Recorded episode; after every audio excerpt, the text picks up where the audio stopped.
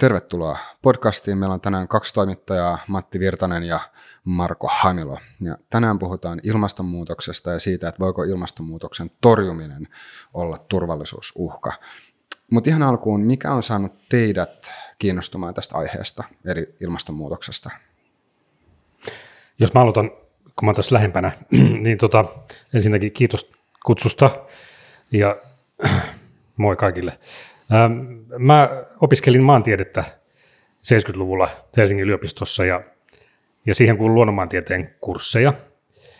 Ja vaikka musta ei tullut luonnonmaantieteilijää, mulla oli yhteiskuntatieteitä sivuaineena, niin mua jäi äh, kiinnostamaan kovasti se, että millä tavalla ilmasto on muuttunut aikaisemmin, niin kuin luonnon historia ja tällaiset kaiken maailman mullistukset, mitä on, mitä on tuota maapallolla koettu, ja varsinkin tämä jääkauden jälkeinen aika, eli viimeiset 10 000 vuotta, jotka on aika aika tarkkaankin selvitettävissä luonnon arkistoista, niin se jäi mua sillä tavalla kiinnostamaan ja mä oon aina, ää, aina, aina niin kuin kerännyt siitä niin kuin ohimennen materiaalia ihan 70-luvulta lähtien kasvihuoneilmiöstä ensin ja sitten se muuttui ilmaston lämpenemiseksi. Siinä se otsoni kauhu siinä välissä ja, ja, ja, ja metsäkuolemat ja ja sitten tuli tämä ilmastonmuutos ja se muuttui sitten ilmastokatastrofiksi ja, ja nyt ilmastopaniikiksi nyt ihan viime aikoina.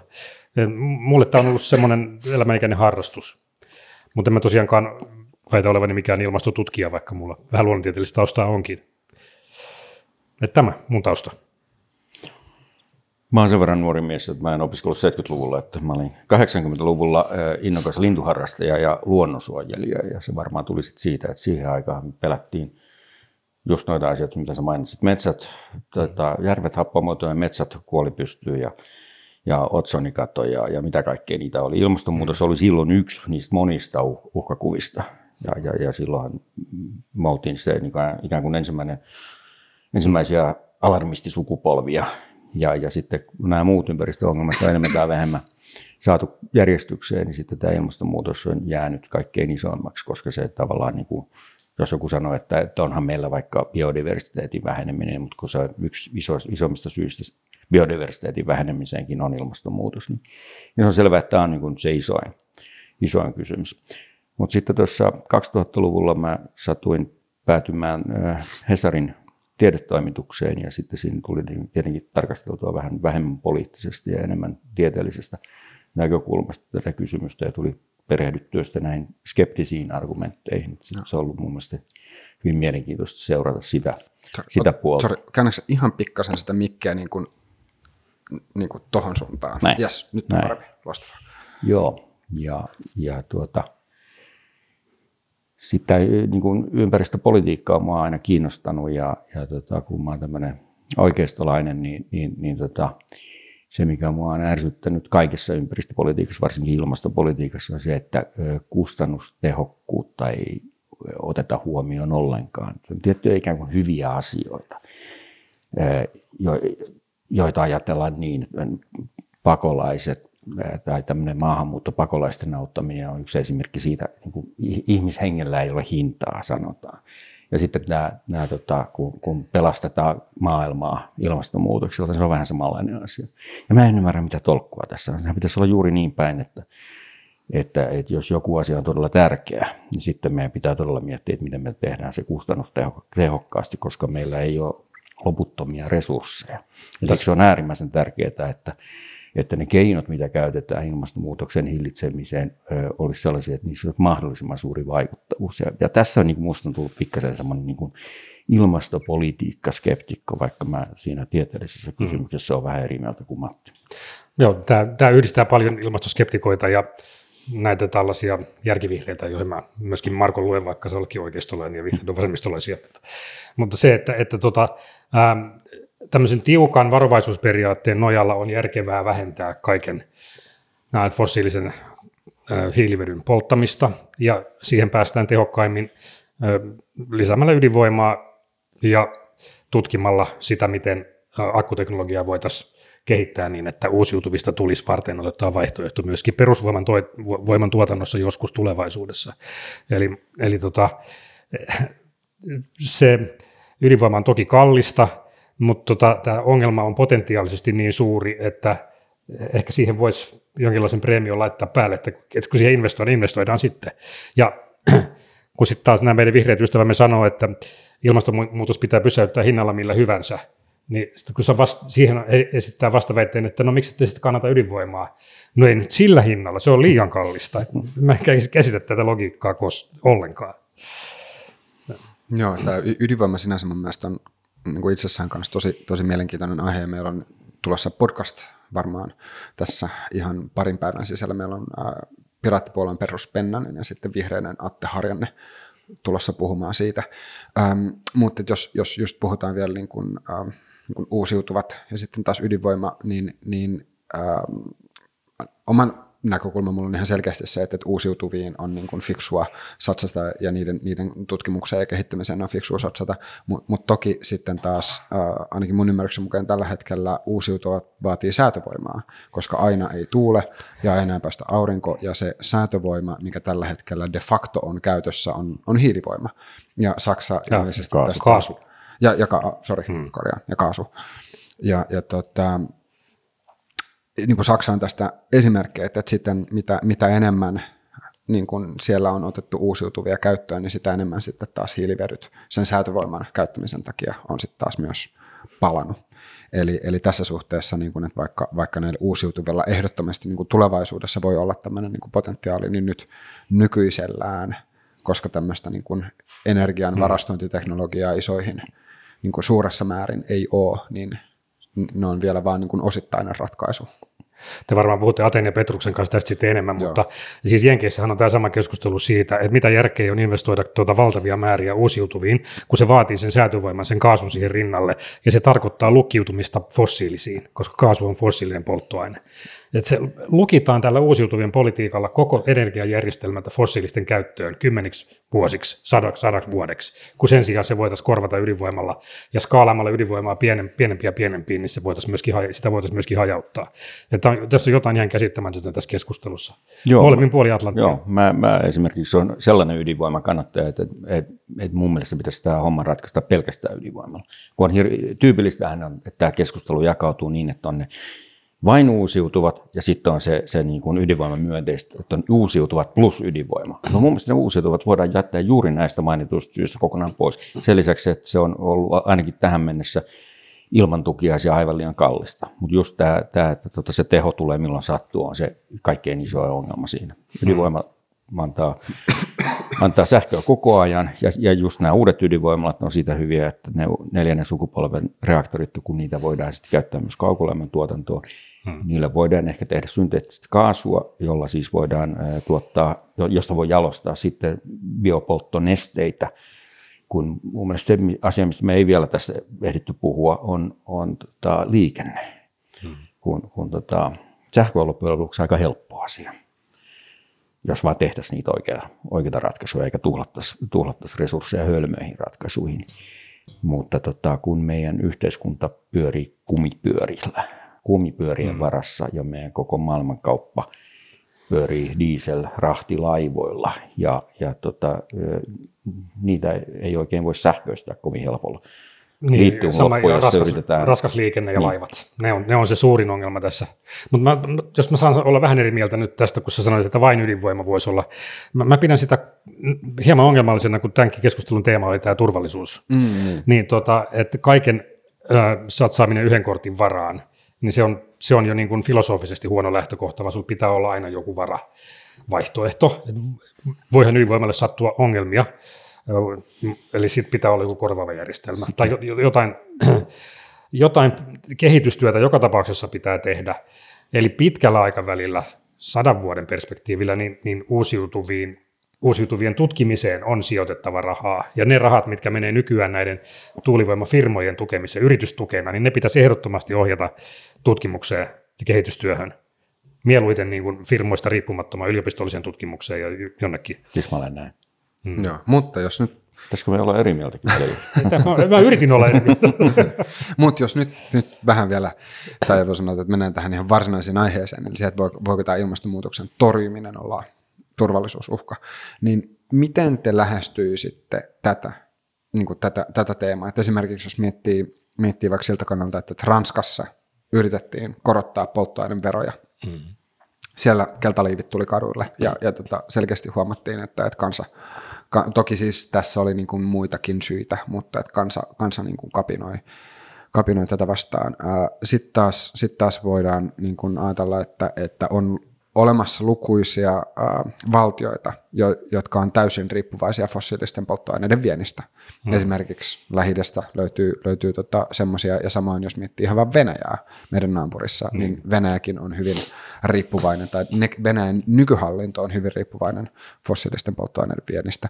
Ja jos niin kun käviskin niin, että jotenkin maagisesti – kaikkien fossiilisten polttoaineiden niin kuin kulutus vaan loppuisi seinään. Siis toki näinhän ei oikeasti voi käydä, mutta jos niin kävisi, niin sitten herää se kysymys, että mitä näiden valtioille, joiden, joiden talous on riippuvainen fossiilisten viennistä, mitä tapahtuisi, hmm. jos rahaa loppuisi ja, ja minkälaisen tavallaan niin kuin, yhteiskunnallisen kaauksen se näihin, näihin valtioihin. Silti yleensähän se on mielletty enemmänkin niin päin, että, että lännen olisi hyvä päästä riippuvuudestaan näistä, näistä maista, jotka on aika kaukana demokratiasta ja ihmisoikeuksista. Mm. USA on pääsemässä. Siis. Saudi America, kiitos tota, öljyn ja kaasun porausteknologian kehittymisen. Heillä alkaa olla nyt, he on, USA on energian nettoviejä. Ja tota, he ei kohta tarvi enää mitään lähi Paitsi joitakin tiettyjä, tiettyjä tota, öljylaatuja Saudi-Arabiasta heidän on pakko edelleenkin tuoda, joita ei saada omasta maasta. Mutta se on merkittävä muutos geopolitiikassa ja se tulee vaikuttaa myös globaalin turvallisuustilanteeseen sitten, kun jenkit alkaa käyttäytyä vähän rationaalisemmin kuin nyt, kun he tajuaa sen, että heidän tota, ää, asemansa maailmanpoliisina ei ole enää välttämätön sen takia, että heidän täytyy turvata oma energiasaantinsa. Mutta totta kai tämä energia, mitä, he nyt, mitä heillä nyt on, ylenmäärin on fossiilisia. Et tota, tässä pitää ajatella näitä turvallisuusuhkia niin kuin lyhyellä aikavälillä ja sitten pitkällä aikavälillä. Ja lyhyellä aikavälillä ää, kapina missä tahansa maassa on mahdollinen, jos energiahinta nousee liian nopeasti. Ja köyhä kansa on kadulla tosi, tosi se, on, se on sama kuin leipä, leipämellakat. Niitä on nähty eri puolilla arabimaita Etelä-Amerikassa. Ja tota, ne, nämä nousevat taloudet, kun ne ajetaan sillä kuilun partaalle, niin ne, ne romahtaa tosi nopeasti alaspäin. Venezuela nyt on viimeinen hyvä esimerkki siitä. Maailman, maailman tota, suurimpia öljy- ja kaasuvaroja. Siis öljyvaroja tai Venezuela vissiin kakkonen tai kolmannen. Eikö niillä on sitä öljyä? No ihan käsittämätöntä. Se ei ole ihan parasta raakaöljyä kuitenkaan. Joo, mutta joka tapauksessa Venezuela, Nigeria, arabimaat. Siis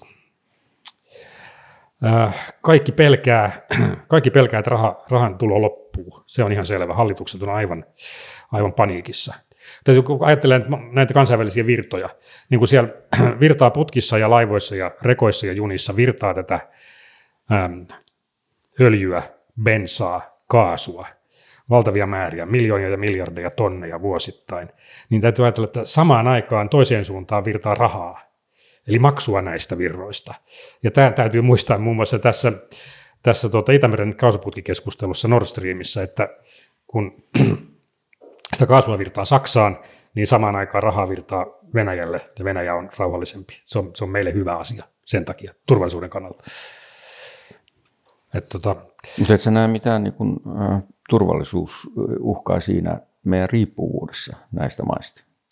Siis Suomen riippuvuudessa Venäjästä. Mä ajattelin ylipäätään länttä, että siis me ei voida sanoa Saudi-Arabialle, mitä me oikeastaan niin kuin niin. olisi eettisesti oikein sanoa Saudi-Arabialle, koska me ollaan riippuvaisia siitä ja Venäjä ja niin poispäin. Mm. Se näyttää ehkä niin päin, että se on niin kuin turvallisuuskysymys tulee sitten, jos, jos, tota, jos tota, me ei enää ostetakaan sitä öljyä tai kaasua. Niin, toi, toi on itse asiassa hyvä pointti. voi nähdä molemmin niin, päin. on hyvä, erittäin hyvä pointti.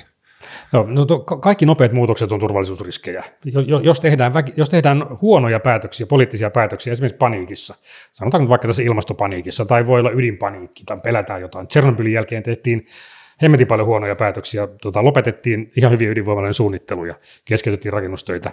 Ja Fukushiman jälkeen Saksa Fukushiman jälkeen niin kuin, päätöksensä siis, koskaan, sitä natsi-Saksa. Nimenomaan, joo, aivan käsittämättömiä päätöksiä. Paniikki on, paniikki on tosi vaarallista, jos päättäjät menee paniikkiin ja rupeaa niin kuin hyppimään niin seinille jonkun kansanliikkeen vaatimuksesta. Tota, sinänsä on hienoa, että on kansalaisliikkeet ja kansalaisyhteiskunta on tosi tärkeä länsimaisen yhteiskunnan perusta, mutta tuota, poliitikkojen täytyy pitää pää kylmänä. Että tota, jos, jos tulee radikaalia vaatimuksia muutoksesta nopeasti, niin se pitää laittaa johonkin komiteaan tai työryhmään pohdittavaksi. Ja sitten odotella, kuinka kauan se muhii siellä. Ja sitten panikki menee ohi ja sitten voidaan siirtyä seuraavaan mm. aiheeseen.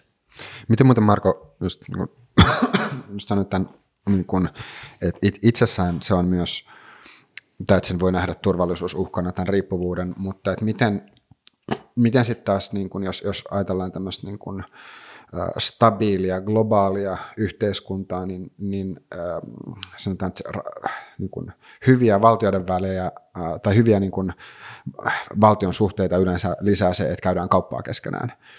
Niin miten tavallaan sitten, onks, mikä olisi semmoinen niin kuin, mm, sun mielestä hyvä, niin kuin ideaali tai optimaalinen tilanne, jossa sitten taas niin kuin länsi ei olisi riippuvainen näistä, näistä tota, niin kuin fossiilisten polttoaineiden viejämaista, mutta kuitenkin sitten taas voitaisiin käydä kauppaa ja sitä kautta niin kuin Ensin täytyy todeta, että, että eikö tuo esitetty ensimmäisen maailmansodan aattona tämä, tämä tota, kuuluisa ajatus, että kun, kun valtiot käy keskenään kauppaa, niin tota, ne ei käy sotimaan keskenään. Sitten tätä teoriaa testattiin noin pari vuotta sen jälkeen, kun se oli Joo. esitetty. No. Mutta se toinen teoria on se, että demokratiat ei käy sotiin toisiaan vastaan. Joo. Joo. onko tämä todistettu Eikö jo vääräksi? Ainakin lähempänä totuutta. On se kuitenkin aika lähellä totuutta, joo. joo. Ja sitten tämä öljyhän on semmoinen kirous usein, että tuota Norja on suunnilleen niin kuin, niitä on harvoja poikkeuksia siinä, koska siellä ensin syntyi pohjoismainen demokratia ja hyvinvointivaltio. Ja sen jälkeen ne keksivät, että hei, tuossa Pohjanmerellähän on muuten öljyäkin. Mutta sitten nämä maat, joissa, jos, jotka elää siitä öljystä, tai että koko mm. yhteiskunta on rakentunut sellaiseksi kuin se on, koska, koska sitä öljyä on löytynyt, niin, niin, niin siellähän se on just hidastanut sitten kehitystä, koska tota, Venezuela ja niin poispäin, kun se valtaklikki pystyy näillä luonnonvaroilla sitten ylläpitämään oligarkiaa. Joo, nyt täytyy kyllä muistuttaa, että kyllä siis fiksuimmat arabimaat ovat, ovat aloittaneet niin kuin tämmöisen yrityksen diversifioida talouttaan. Että Joo, jopa, jopa, parhaan, jopa sa- Saudit, niillä on, niillä on hyvinkin ambitioisia ja kunnianhimoisia tavoitteita siinä, että jossain vaiheessa öljy loppuu ja heidän täytyy tehdä jotain muuta. Mä pidän peukkuja heille, että se onnistuu. En ole niinkään varma, mutta tota, täytyy toivoa, koska, koska tämmöinen maailmanjärjestys, mikä perustuu tähän energiakauppaan, niin tämä on kyllä tosi epävakaa. Että... Mm. Mutta voisiko, voisiko siis olla niin, että, että jos, jos lännen riippuvuus näistä fossiilisesta vähenisi ja, ja, ja tota, tulisi, tulisi jollain aikaviivellä semmoinen, semmoinen tilanne, että, että ei olisi enää tarvetta sit öljylle, niin voisitteko te nähdä, että tämä taas sitten niin kuin ohjaisi kehittymään näitä nyky, nykyisiä öljynviejä valtioita ja yhteiskuntia sitten taas positiiviseen ja demokraattisempaan suuntaan? Vois, voisiko semmoinen olla mahdollista? No ainakaan meidän ei tarvitsisi silloin katsoa läpi sormien kaikkia niitä ihmisoikeusloukkauksia, mitä varsinkin näissä muslimimaissa tapahtuu. Hmm. Se pitää Mä luulen, että kaiken tämä islamisaation niin kuin yksi taustatekijä on se, että, että kun me ollaan niin riippuvaisia näistä, näistä isoista lähi hmm. muslimimaista juuri sen öljyn takia. Joo, onhan, onhan se kyllä käsittämätöntä tämä, mitä nyt tarkemmin tulee seurata, niin USA ja Britannian ulkopolitiikka, joka on kunnioittavinaan ihmisoikeuksia ja sitten kuitenkin kaikki, kaikki näiden, näiden heidän asiakasvaltioidensa tota, sikailut painetaan villasella – Tämä Jemenin sota on mun mielestä kaikkein räikein esimerkki. Jos Saudien annetaan tehdä siellä ihan mitä vaan, myydään niille pommeja ja koneita ja ohjuksia aivan sumeilematta. Niin, tämä Saudien tehtävähän on, eikö se sanotaan, että Saudit on öljyn keskuspankki. Ja niin kauan kun se hoitaa tämän tehtävänsä, niin Yhdysvallat pitää sitä liittolaisena piste. Hmm. Hyvin sanottu. Hmm. Niin, ja tässä tietysti jos miettii myös niin kuin ase, maailmalla käytävää asekauppaa, niin se on myös niin kuin oma, oma mielenkiintoinen aiheensa, aiheensa ihan selkeästi. Ja niin kuin voi ajatella, että onhan se, onhan se vähän ristiriitaista välillä, että, että länsi esiintyy ihmisoikeuksien puolustajana ja kuitenkin sitten samaan aikaan viedään aseita sellaisiin valtioihin, joissa sitten taas niin kuin niitä, niitä käytetään hyvinkin kyseenalaisella tavalla. Mutta, mutta, ja toki, toki sama voi myös ajatella siitä, että, että, tota, että näiden fossiilisten polttoaineiden ostolla sitten myös yhtä lailla rahoitetaan ja ylläpidetään näitä nykyisiä, nykyisiä hallituksia. Niin, öljykauppa, asekauppa, huumekauppa, ihmiskauppa, siinä on vissiin neljä maailman kannattavinta bisnestä. Mm. Mitä sitten taas semmoinen, äh, jos miettii ydin, ydinvoimaa ja Venäjää, mielestäni Atte Har, Harjanne just kirjoitti tässä niin kuin omasta, omasta blogistaan, tai omassa blogissaan siis siitä, että, että vähän, että voisiko, voisiko ikään kuin et, et toki, toki voi myös nähdä ongelmallisena sen, että et Suomi, Suomi olisi niin kuin ydinvoiman suhteen riippuvainen Venäjästä, koska kyllähän silloinkin se, sekin niin kuin antaisi Venäjälle tavallaan niin kuin mahdollisuuden tämmöiseen tietynlaiseen vaikuttamiseen, mutta että jos, ää, mutta että voisiko niin kuin se olla tietyllä tavalla toivottavaa, että, että Venäjä pystyisi korvaamaan sen fossiilisten viennin esimerkiksi tämmöisen niin kuin ydinteknologian viennillä maailmalle. No hehän selvästi, hehän selvästi yrittävät sitä diversifi, diversifioida. Ja Rosatomhan on Venäjän hallituksen oikein silmäterä. Sehän ei olisi mikään yksityinen yritys, vaan se on oikeasti valtion virasto. Ja silloin niin sanottu Selena ja Uulitsa, eli vihreä, vihreä katu, että ne saa tehdä ihan mitä vaan. Ja, ja tota, Rosatom on ilmeisesti kuitenkin hyvin hoidettu laitos. Että Rosatomin jäljiltä ei ole mun tietääkseni ellei Tsernobylia lasketa, ja sekin tapahtui Ukrainassa itse asiassa, niin tota, mitään kovin pahoja ympäristörikoksia mun tietääkseni sen jälkeen, kun Neuvostoliitto romahti.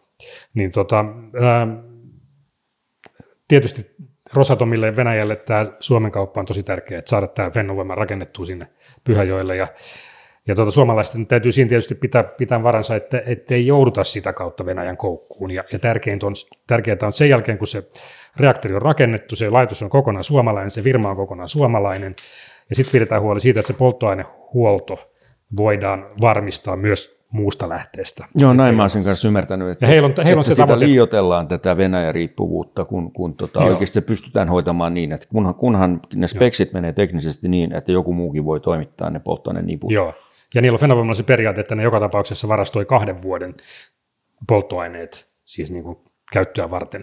Eli jos tulee toimituskatko, niin kahden vuoden aikana voidaan saada korvaava toimittaja sille. Ja Ranskasta, Koreasta, Jenkeistä varmasti löytyy firma, joka tekee samanlaista sauvaa. Että tota se on hallittavissa se riski. Se on tota, vähän vaikeampi varastoida kahden vuoden annos kaasua jonnekin. Että jos oltaisiin sillä tavalla Gazpromin tota, kaasuhanan päässä. Suomi, Suomella ei onneksi tätä ongelmaa niin kuin Saksalla. Kai tässä on vähän Venäjän kanssa se ongelma tässä niin kuin tuossa NATO-jäsenyydessäkin, että se ongelma on tässä niin kuin siirtymäkaudessa, niin kauan kun ne rakentaa sitä, Joo. niin, niin, tota, hmm. olla, niin kuin ne voi painostaa meitä tavalla tai toisella. Tai jos me haettaisiin NATO-jäsenyyttä, niin, niin tota, vaarallisin tilanne olisi sen se en, ennen kuin meillä on viides artikla. Niin, niin tota, hmm. Mutta sen jälkeen tosiaan, kun, kun tota se ylivoimalla lähtee pyörimään, niin mun ymmärtääkseni siinä ei oikein, oikein juuri Venäjä – kytköstä riippuvuutta sitten enää ole. Joo. Miten sitten taas, jos mietitään vielä muuten, muuten tätä ilmastonmuutoksen torjumista ja, ja nimenomaan ä, poliittisia toimia, toimia sitten niin kuin sen, tai poliittisia toimia, jotka tähtää, tähtää tämän ilmastonmuutoksen torjumiseen, niin mitkä toimet teidän mielestä, tässä nyt paria vähän niin sivuttiin jo, mutta että mitkä muut teidän mielestä on semmoisia riskialttiita tai sitten joihin just voi, voi liittyä tämmöisiä niin kuin turvallisuusuhkia? Mä en näitä geopoliittisia uhkia osannut keksiä enempää, mutta se mitä mä sanoin heti alussa, että mun mielestä tämä kustannustehottomuus on se suurin riski. Siis se, että lähdetään nyt paniikissa tekemään sellaista ilmastopolitiikkaa, joka ei edes vähennä hiilidioksidin ilmakehästä, mutta jonka hintalappu on ihan hirveä niin se johtaa sitten, voi johtaa just hmm. mellakoihin sisäisen järjestyksen repeämiseen, mutta ylipäänsä jos ajattelee sitä ilmastopolitiikkaa itseään. Hmm. Mä luulen, että se mitä nyt on käynnissä tässä paniikissa johtaa siihen, että sitten kun meidän pitäisi muutaman vuoden päästä oikeasti tehdä jotain, niin kansalaiset on saanut niin tarpeeksi, että no, ne kaikki lukee sun kirjan ja, ja tuota, äänestää, äänestää tuota, jotain persuja pahempaa ilmasto porukkaa sitten. Mutta eli, eli voisiko sanoa, että Marko, että sun mielestä siis on tärkeää, että pyritään vähentämään hiilidioksidipäästöjä? Tämä on varmaan se, missä me ollaan eri mieltä. Mun, mun mielestä on. Se vaan pitäisi tehdä kustannustehokkaimmalla tavalla. Ja, ja, ja siinä on paljon, paljon niin kuin, niissä keinoissa, millä sitä yritetään tehdä, niin on, on vikaa ja ne menee pieleen. Ja, ja, ja. Tota, pahimmillaan se on sitä, että, että, että tulee tämä hiilivuoto, jossa teollisuus siirtyy Kiinaan ja, ja tota, meille tulee työttömyyttä eikä mitään muuta. En, en mä periaatteessa eri mieltä, mutta mä oon eri mieltä tästä aikajänteestä. Ja mä, vaikka, vaikka mun akateemiset ansioni on aika mitättömät verrattuna kaikkien arvostamaan IPCC, niin, niin mä olen vakaasti, vakaasti sitä mieltä tutkittuani asiaa, että IPCC arvioi yläkanttiin tämän ilmaston herkkyyden tälle hiilidioksidin kaksinkertaistumiselle, että meillä olisi niin kuin kymmenen vuoden aikaikkuna, jonka aikana pitää tehdä joku vallankumous. Ja kun jokainen lukee tätä IPCCn puolentoista asteen raporttia ja katsoo ne käyrät, mitä, mitä vaaditaan niin kuin tähän, tähän vähennykseen, niin se ei ole poliittisesti tehtävissä, se ei globaalisti onnistu mitenkään. Se on niin radikaali vähennys. Meidän pitäisi saada niin kuin Kiinaan koko helvetin äh, hiilituotanto korvattua ydinvoimalla kymmenessä vuodessa. Se, se, on niin kuin, se ajatus on ihan käsittämättömän hölmö. Eli IPCC on ajanut itsensä ihan umpikujaan ja, ja saanut ihmiset ajattelemaan, että, että tota, nyt on muka tehtävissä jotain ja se pitää tehdä kymmenessä vuodessa tai sitten seuraa jotain, mitä? Joku ihmeellinen, mikä katastrofi tai joku tipping point on tämä katkeamispiste tai tämmöinen käsite, jota käytetään. Leimahduspiste, siis se, niin, kai se, kai se niin kuin huolestuttavin näke, niin kuin näköpiirissä oleva asia on se, että kun hiilidioksidin määrä niin. lämpeneminen ylittää tietyn tipping pointin, niin se alkaa ruokkimaan itseään, että metaania vapautuu. Joo, mutta semmoista ei ole mitään merkkiä. Ja niin poispäin. Mutta tällä hetkellä mun käsittääkseni ei ole mitään merkkiä, että, että tota, se olisi nyt, nyt ihan kovimpia tapahtumassa ja, ja mun käsittääkseni IPC se on sitä mieltä. Joo, Sitten siis on ne... joitakin alarmisteja, jotka on niin kuin IPCstä sinne alarmismiin päin. Mutta IPCC-raporteissa on kyllä ihan, ihan, siis ihan validia tutkimusta, enkä mä kiistä ollenkaan sitä, etteikö heidän referoimassa tutkimukset olisi, olisi hyvin tehtyjä ja kunnollisia. Mutta kun sitä on niin valtava määrä sitä tutkimusta, että kun joka päivä ilmestyy satoja ilmastotutkimuksia eri puolilta maailmaa, niin sieltähän löytyy vaikka minkälaista, kun sä valikoit. Niin kun tiedetään, ei, ei geotieteet, ilmastotieteet ole mitään eksakteja niin kuin laboratorio tutkimuksia. Siinä tutkitaan erittäin kompleksista ja kaoottista luonnonjärjestelmää, joka on kaikkia muuta kuin laboratorio, jossa sä voit kontrolloida muuttuvia tekijöitä ja tutkia yhtä vaikuttavaa tekijää, vaan kaikki vaikuttaa kaikkeen ja, ja tulokset sitten on, mitä on, riippuu siitä, miten hyvä aineisto on ja miten avoimesti sitä on käsitelty. Ja, ja tota, ilmastotieteessä on usein sama ongelma kuin monissa ihmistieteissä, että tulokset ei aina ole replikoitavissa. Ne, ne ei, ne ei sitten tota, myöhemmin pädekään, ja sitten ne unohdetaan, no, että okei, okay, että nyt on siirtyy eteenpäin, we've moved on, että voidaan unohtaa nämä aikaisemmat. Mm.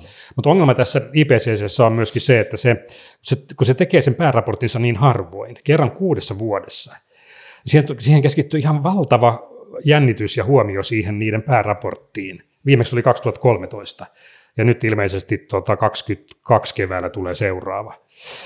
Niin se, se paine on ihan mieletön, saada omat julkaisut sinne raporttiin noteratuksi. Ja silloin tämä myöskin tulee tämä tota publication, tämä julkaisupaine on ihan valtava, jolloin siihen tulee erilaisia vääristymiä. Se ei ole niin normaalia tieteen rauhallista etenemistä, mikä, mikä niin olisi niin laadun tai. Okei, mutta tämä IPCC nyt ei ehkä ole meidän suurin ongelma, että vaan suurin ongelma on täällä politiikan puolella. Mm. Että siis IPCC on poliitikkojen valitsema ja poliitikkojen hallitsema tota, elin. Se ei ole puhtaasti tieteellinen elin, niin kuin se nimestäkin voi lukea, että governmental panel. Ja tota, jos, jos tiede saisi edetä rauhassa oman agendansa mukaan, niin, niin kaikki nämä ilmastotutkimukseen käytetyt rahat, tai suuri osa niistä olisi käytetty siis luonnontieteellisen perustutkimukseen sen sijaan, että tutkittaisiin vain tätä hiilidioksidihommaa. Mutta toisaalta millä IPCC voisi korvata, kun itse, itsekin sanoit Matti, että, että ongelma on se, että sitä tutkimusta – laadukastakin tutkimusta on kauhean paljon. Hmm. Kuka sitten penkoisi ne tutkimukset läpi ja antaisi sen, sen, sen okay. niin summaryn, että, että, että tota, tästä sinne on niin suurin piirtein on kysymys. Point siinä. taken. Joo. Ongelma ei ole IPCC sinänsä, vaan ongelma on tämä IPCCn julkaisurytmi. Ja se, että tota, IPCC on julkisuuden kipeä. Ne, ne hakee ihan valtavaa globaalia julkisuutta kaikelle koko ajan ja sitten meidän mediat lähtee tähän laukkaan mukaan, ja tota, tulokset on aika surkeita välillä.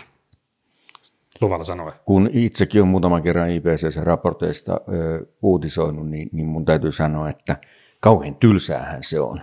Kun oikeasti eihän sieltä ole tullut mitään uutta, koska se tutkimus ei ole tuottanut kauheasti uutta. Mulla on vähän eri käsitys siitä, jossa sanoit äsken, että, että se käsitys kauheasti muuttuisi, että, tota, että se aiemmat tutkimukset ei toistuisi uusi, uudemmissa tutkimuksissa. Osa, osa toistuu, osa ei. Pä, päinvastoin niin se peruskäsitys on kuitenkin pysynyt hyvin samana, eli meillä on se tietty haarukka, niin se on niin kuin lähinnä vain kaventunut päin, ja se keskiarvo siinä, se niin kuin todennäköisin äh, vastaus kysymykseen, mitä tapahtuu, jos Joo. me tuplataan hiilidioksidin määrä, niin, niin tota, ei se ole kauheasti elänyt sieltä ekasta raportista, joka oli 80-luvulla.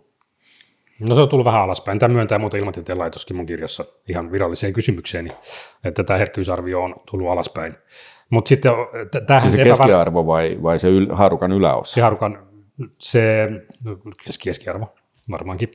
Mutta siis se epävarmuus liittyy siihen, että minkälainen arvo me määrät annetaan tälle tuota amplifikaatiolle, tälle vesi, vesihöyryn osuudelle, koska se hiilidioksidi sinänsä kaikkien laskelmien mukaan merkitsee noin yhden asteen lämpenemistä, mutta se, että se nousisi sinne yli kahteen ja jopa kolmeen, joka on se kai se konsensusarvio edellisessä raportissa, niin se vaatii, että hiilidioksidin pitoisuuden ilmakehässä täytyy nousta nopeasti keskimäärin, jotta se lämpeneminen olisi riittävää, riittävää näihin katastrofeihin, ja siitä ei ole, siitä ei ole luotettavaa mittausaineistoa siitä, että tämä vesihöyryamplifikaatio olisi, olisi oikeasti niin kuin lisääntymään päin. Tai edes että vesihöyryn keskimääräinen pitoisuus ilmakehässä olisi kasvanut. Se on äärimmäisen vaikea mitata, koska se vaihtelee niin valtavasti koko ajan joka paikassa. Sitä ei pysty sillä mittaamaan niin kuin hiilidioksidi, joka jakautuu tasaisesti. Että se on se 0,04 prosenttia. Tai suhteellisen tasaisesti. Niin, joo, suhteellisen tasaisesti. No totta kai se vaihtelee vuoden, ajo- vuoden ajoittain ja, ja tota, sen mukaan onko metsiä vai aavikkoa ja näin poispäin ja merta. Mut, mutta siis keskimäärin ja ylempänä ilmakehässä se tasottuu sitten. Mutta jos, jos vielä palataan tähän IPCC, niin, niin olisiko sun mielestä Matti sitten fiksumpaa, jos näitä raportteja tulisi tihempää tahtia? Joo, nimenomaan. Pitäisi olla vuosiraportti. Okay. Ja eli, vuosiraportti, jos katsottaisiin nimenomaan se, että mikä on uutta ja missä joku aikaisempi konsensus vaatii tarkastelua. Että, tai sen pitäisi olla juokseva, rullaava, ihan niin kuin tota, lääkäri Seura Duodekimin, jonka tiedät varmasti lääketieteilijänä itse, niin nämä, nämä käypähoitosuositukset. Niin niitähän tehdään sitä mukaan, kun on tarvis, että ei se ole mikään kerran kuudessa vuodessa uusitaan kaikki. Eihän siinä ole mitään järkeä, vaan tota, kun poliitikot haluavat ja heidän täytyy tehdä päätöksiä joka vuosi, ja jos kiva, kun he tekevät joka vuosi päätöksiä, heillä on joka vuosi myös uutta tietoa. Sen sijaan ne joutuu aina menemään palaamaan sinne vanhaan IPCC. Tota, Toi ei, ei ole muuten kovinkaan radikaali mielipide, koska mä muistan lukeneeni, oliko se Nature vai Sciencein pääkirjoituksen ihan pari-kolme vuotta sitten, jos sanottiin, että tämä IPCC-julkaisujärjestelmä on mätä. Se, se on vaatii si- uudistusta. Joo. Siitähän tehtiin. Eli ilmastotieteilijät on itsekin sitä mieltä. Ja sitten jos puhuu sitä poliittisuudesta, niin mm. kyllä monet on sitä mieltä, että kun siinä on niin se tieteellinen review-osa, ja sitten se summary for policymakers, se al- alkuosa, jos on tämä niin poliitikoille tarkoitettu katsaus. Se on se niin, Climate Change niin se on for se, Dummies on, osa. Climate Change for Dummies, se on se, missä on eniten politiikkaa, ja, ja kyllä monet on sitä mieltä, että, että se on menee enemmänkin niin päin, että ei siellä alarmistit juhli, vaan päinvastoin esimerkiksi heillä puhuttu Saudi-Arabia. Okei, okay. tietyissä asioissa näin varmaankin. Mm. Mikä, mikä teidän käsitys on siitä, että, että mitä, mitä niin kuin IPCC suosittaa, tai onks, mikä on niin IPCCn ratkaisuehdotus sille, että miten, miten tätä ilmastonmuutosta sitten torjuttaisiin tehokkaammin, tai teke, tekeekö IPCC tämmöisiä suosituksia?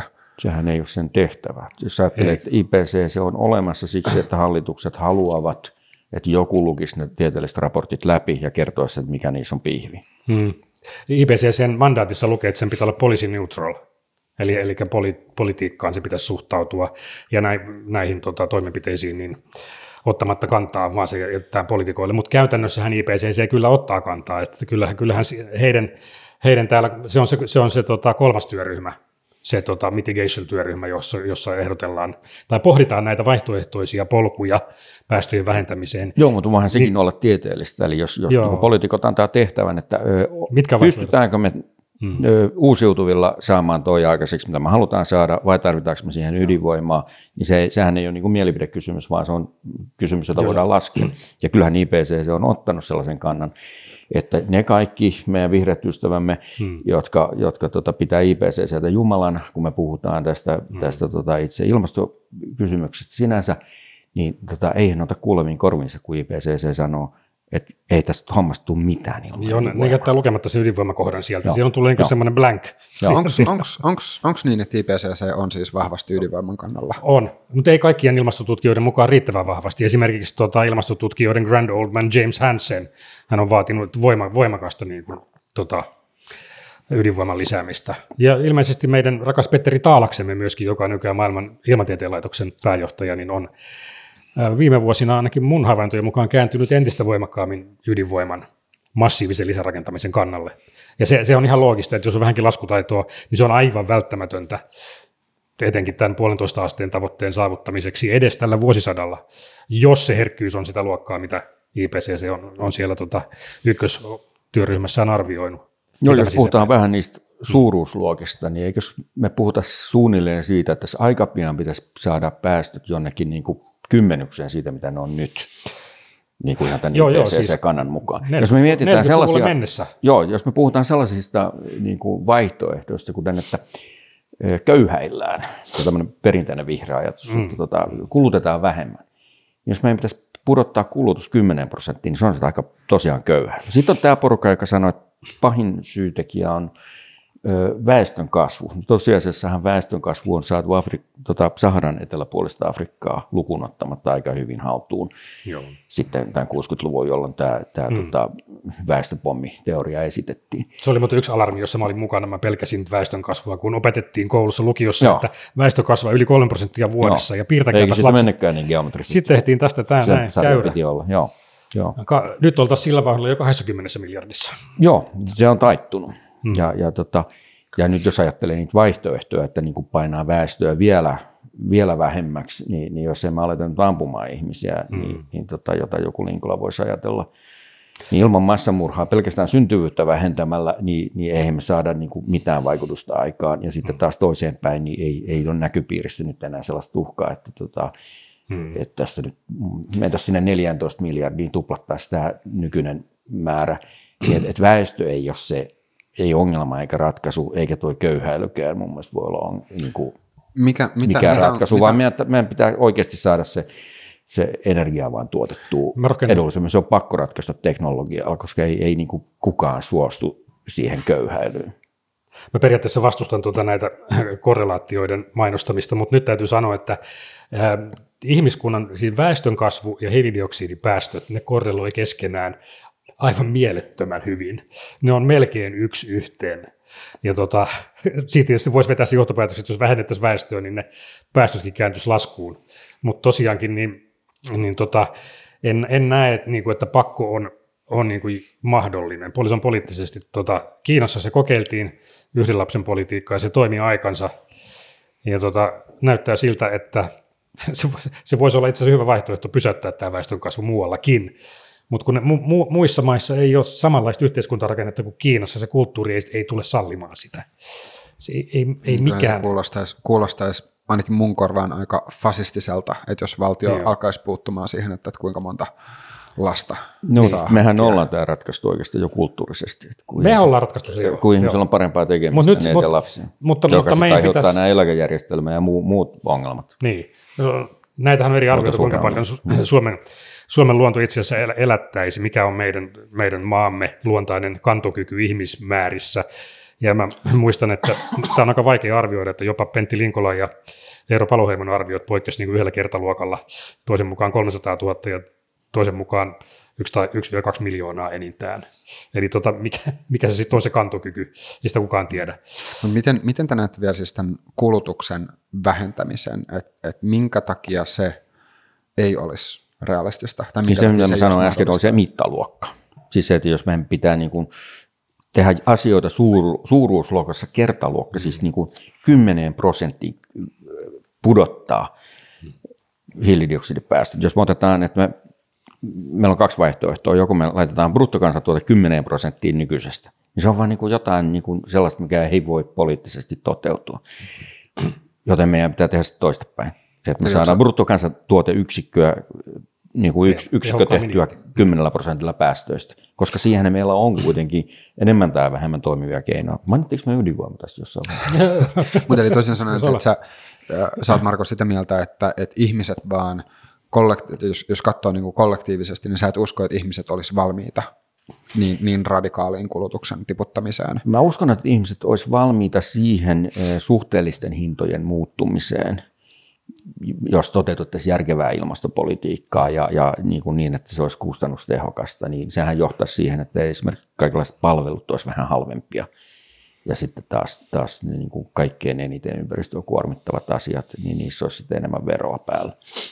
Niin tota, mä luulen, että järkevästi toteutettuna, siis niin siinä ei ole hiilivuotoja, se olisi sillä tavalla globaali järjestelmä, tai että se olisi suojattu se edistyksellinen maaryhmä, suojaisi oman teollisuutensa ilmastotulleilla. Niin mä uskon, että jos me ei nyt hötkyillä, ja, ja viedä tämän niin kuin ilmastopolitiikan hyväksyttävyyttä tällaisella, tällaisella mm. karmeella paniikilla, niin, niin olisi mahdollista saada, saada sellainen muutos hyväksyttyä, että, että tota, et jotkut asiat tulisivat vähän kalliimmaksi ja sitten ihmiset ei ehkä pääsisi tekemään niitä asioita niin kovin usein. Mutta aika monet asiat pysyisivät sama hintaisina ja jossakin asioista tulisi vähän halvempia. Mä uskon, että ihmiset suostuu siihen, mutta se, että, että meidän pitäisi sanoa kaikille afrikkalaisille ja intialaisille, että teidän tota, energiaköyhyys tulee jatkumaan tulevaisuudessakin, te joudutte edelleen polttamaan kakkaa ja, ja tota, hengittämään sitä kaikkea, kaikkea tota, mikä aiheuttaa siellä hirvittävän määrän ennenaikaisia kuolemia, niin mä luulen, että ne ei tule hyväksymään sitä. Ei ne tule hyväksymään, ne tietää. Nykyään se on, se on koko ajan vaikeampaa ja vaikeampaa, kun, kun tota, köyhissä maissa tiedetään entistä paremmin, minkälaista elämä on täällä meidän Joo. rikkaissa maissa. Ja, ja tämä on yksi selitys myöskin tälle pakolaisaallolle, joka me koettiin 2015. Ne tiesi ihan tarkkaan, minne ne on tulossa. Mä haastattelin näitä pakolaisia Budapestin asemalla, äh, itäisellä rautatieasemalla Kälätillä silloin syyskuussa 2015. Ne kaverit, siinä oli, siinä oli syyrialaisia ja irakilaisia kavereita. Ne, ne, ne sanoi, ne on tulossa Suomeen, että on kuullut, että teidän maassanne on asiat hyvin, että tulee Suomeen.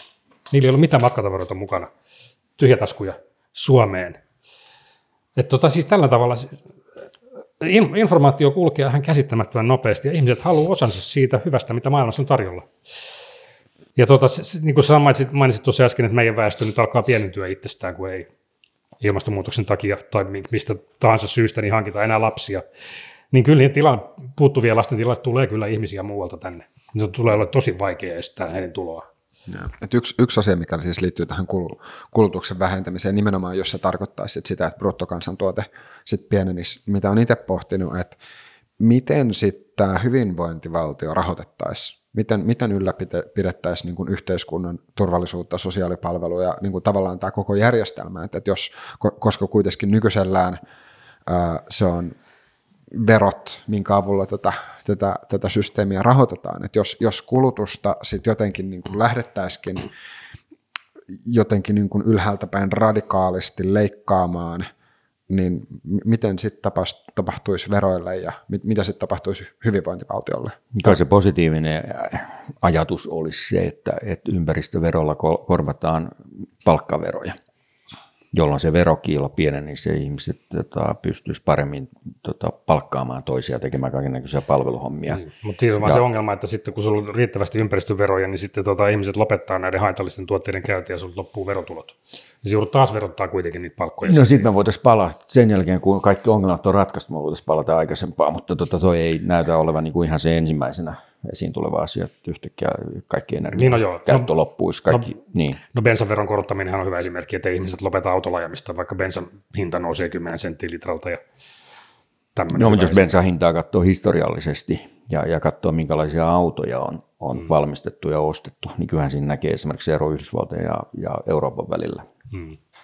Yhdysvalloissa on halvempi bensa ollut ja, ja, ja siellä on sitten isommat autotkin.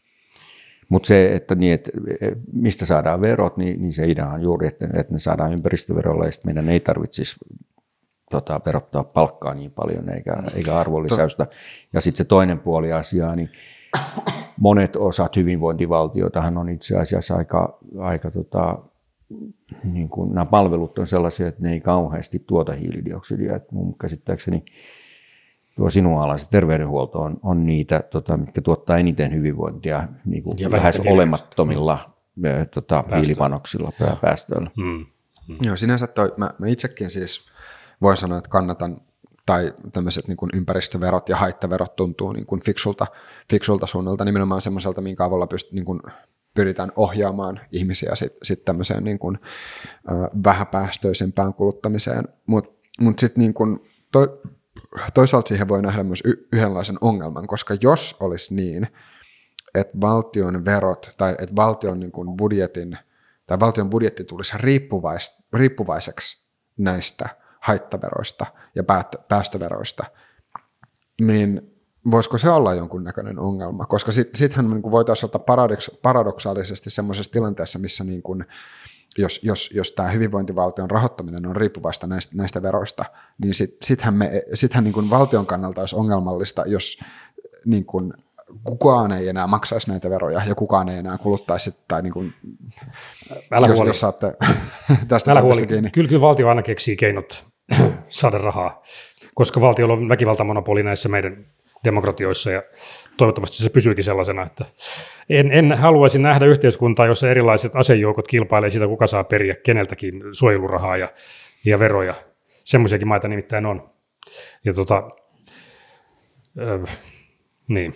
Mä sanoisin vain tästä hy- hyvinvointiyhteiskunnasta, että tämä, tämän, y- tämä yhteiskunta on niin helvetin monimutkainen, että kaikki isot muutokset on aivan mielettömän vaikeita. Se on vähän niin kuin, että sulla on kalakeitto, johon sä oot laittanut monenlaisia yrttejä, ja sitten kesken sen keittämisessä sä huomaat, että sinne meni vähän liikaa basilikaa. Että otapa sieltä ne basilikat pois sieltä sun kalakeitosta nyt, kun se on jo kiehunut jo siinä puoli tuntia. Niin ei tule onnistumaan. Tässä on, niin kuin nähtiin tässä sote kanssa, ei näitä voi muuttaa nopeasti. Tähän, tähän, tähän, täällä on niin paljon näitä tuota, eturyhmiä, loppausjärjestöjä ja intressipiiriä, jotka tulee estämään joka tapauksessa kaikki isot muutokset. Yksi, yksi karmea asia, mitä me tullaan näkemään paljon entistä enemmän vielä, on se, että jos me mennään tällaisella sosialistisella linjalla, että on hirveä määrä regulaatioita tässä ilmastopolitiikassa, niin me nähdään tätä kaverikapitalismia todella paljon. Eli Juu. siis sitä, että, että nämä intressiryhmät lobbaa ympäristöpoliitikkoja. Me ollaan niin kuin totuttu ajattelemaan, että ympäristöpolitiikka on semmoinen politiikan pehmeä sektori, mutta siitä tulee entistä enemmän nyt sellainen, sellainen tota, missä lobbaajat ja iso raha liikkuu. Joo.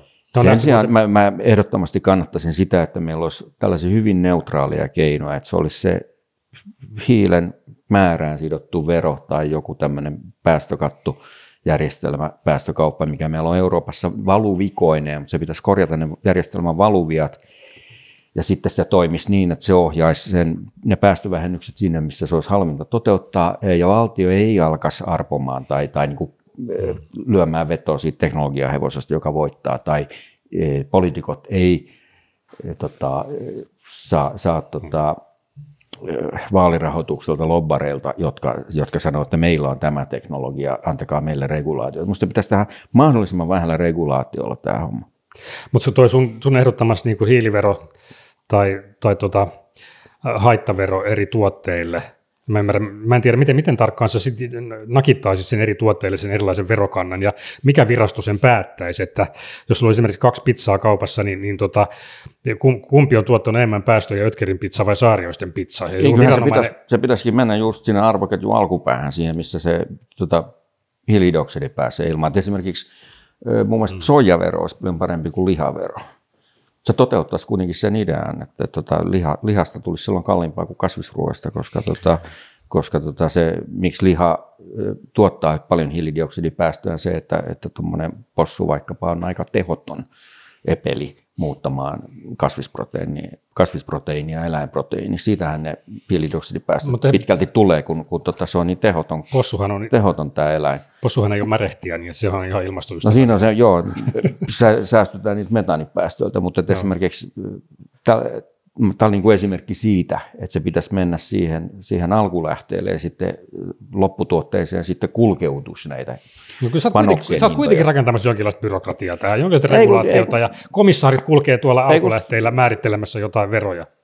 No mutta se, se olisi paljon vähem, vähemmän regulaatiota kuin, kuin siinä tapauksessa, että me katsottaisiin lopputuotteita ja alettaisiin mielivaltaisesti keksimään, että paljonko me laitetaan tuolle tuota naudan sisäfileelle ja, ja paljonko kuuluu kalkkunalle ja niin pois. Mutta voisiko olla siis, voisiko tämä vero sitten olla niin kuin ihan suoraan äh, vaan siihen energian tuotantoon li, niin kuin liittyvää? Että jos, jos, se, jos se olisi nimenomaan, että et, et hiilidioksidipäästöistä verotettaisiin, että se olisi ihan siis su- suoraan ne tahot, jotka niitä hiil- hiilidioksidipäästöjä konkreettisesti tuottaa, niin, niin tavallaan silloin se myös ohjaisi niin kuin sitä, sen arvoketjun muuta toimijoita kanssa suosimaan semmoisia lähteitä, jotka, jotka on niin kuin vähän Se on aika, se on aika, aika looginen, jo, looginen johtopäätös. Jos mennään alkulähteelle, niin mennään sinne, sitten sinne energiaan asti.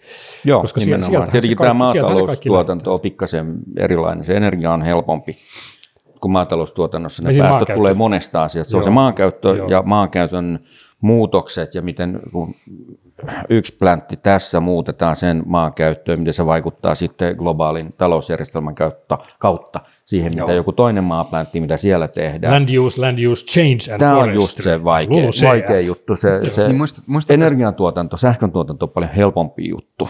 Tämä kaikki, niin kuin mikä on jo nytkin päästökaupassa. Mutta just tästä, se, mikä esimerkiksi ei ole päästökaupassa, niin tämä on niin kuin sotkusta, kun me just tätä bensan hintaa mietitään, että kuinka paljon siinä on jo nyt veroa, että kuinka paljon me nyt jo ikään kuin haittaverotetaan sitä hiilidioksiditonnia, joka tulee tota, auton, henkilöauton pakoputkesta. Hmm. Ja suhteutetaan siihen, mikä tämä Euroopan päästökauppajärjestelmän tämänhetkinen hiilitonnin hinta on, niin on, sehän on ihan järjetöntä. Tämä on just sitä, sitä idioottimaisuutta, että niin kuin, että yhdessä paikkaa me, me tota, pannaan 100 euroa, että me saadaan joku tietty määrä hilta pois il- ilmakehästä. Ja, ja sitten toisaalla niin kuin me voitaisiin tehdä 100 eurolla saada 10 kertaa enemmän. Joo. Että se hinnan pitäisi olla sama. Unohtuu tämä paretoperiaate. Että tota, Vo- Voitko avata vielä vähän? Niin, et, en muista ihan tarkkaan, miten se menee, mutta yleensä 20 prosenttia kaikista ilmiöistä, ilmiöistä aiheuttaa 80 prosenttia ongelmista. Jos sulla on rahaa käytettävissä rajallinen määrä, sun kannattaa tota, sijoittaa se koko raha siihen 20 prosenttiin niistä ongelman aiheuttajista, jotta sä saat poistettua sen ongelman mahdollisimman tehokkaasti.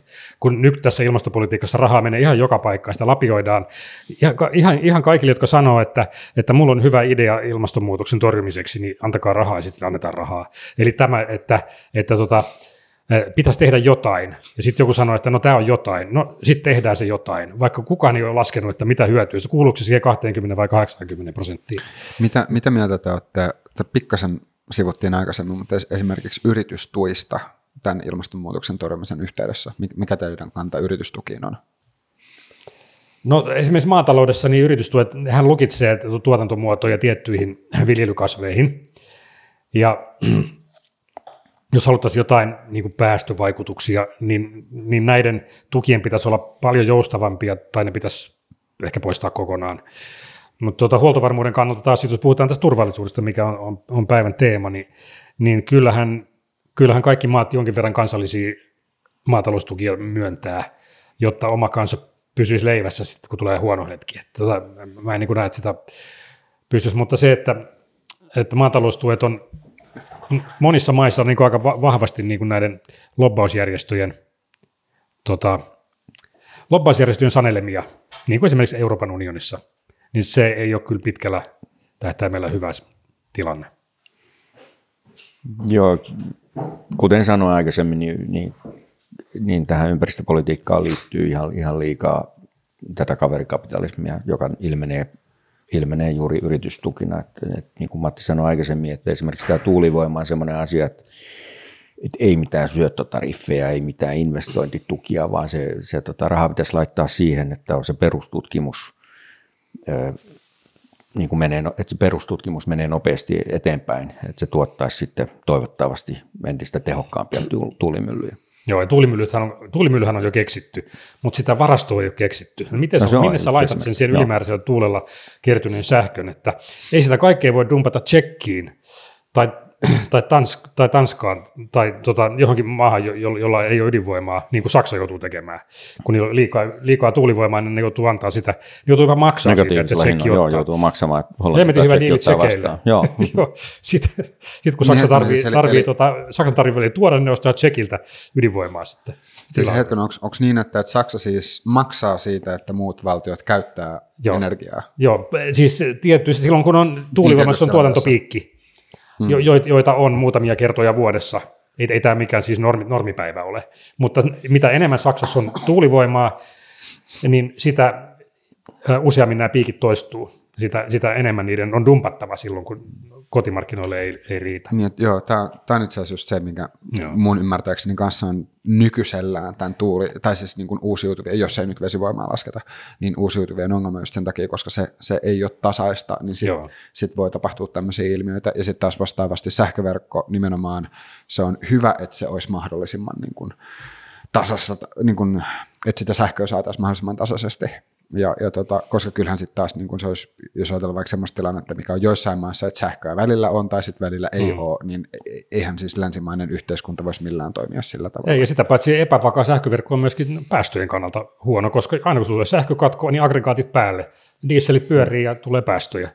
Et, tota, rakentamalla mahdollisimman vakaan, mieluiten ydinvoimaan, muihin päästöttömiin perustuvan perustuvan tota, sähkön tuotantojärjestelmän, niin sä myöskin takaat sen, että, että tota, näitä sattumapäästöjä tulee mahdollisimman vähän mm.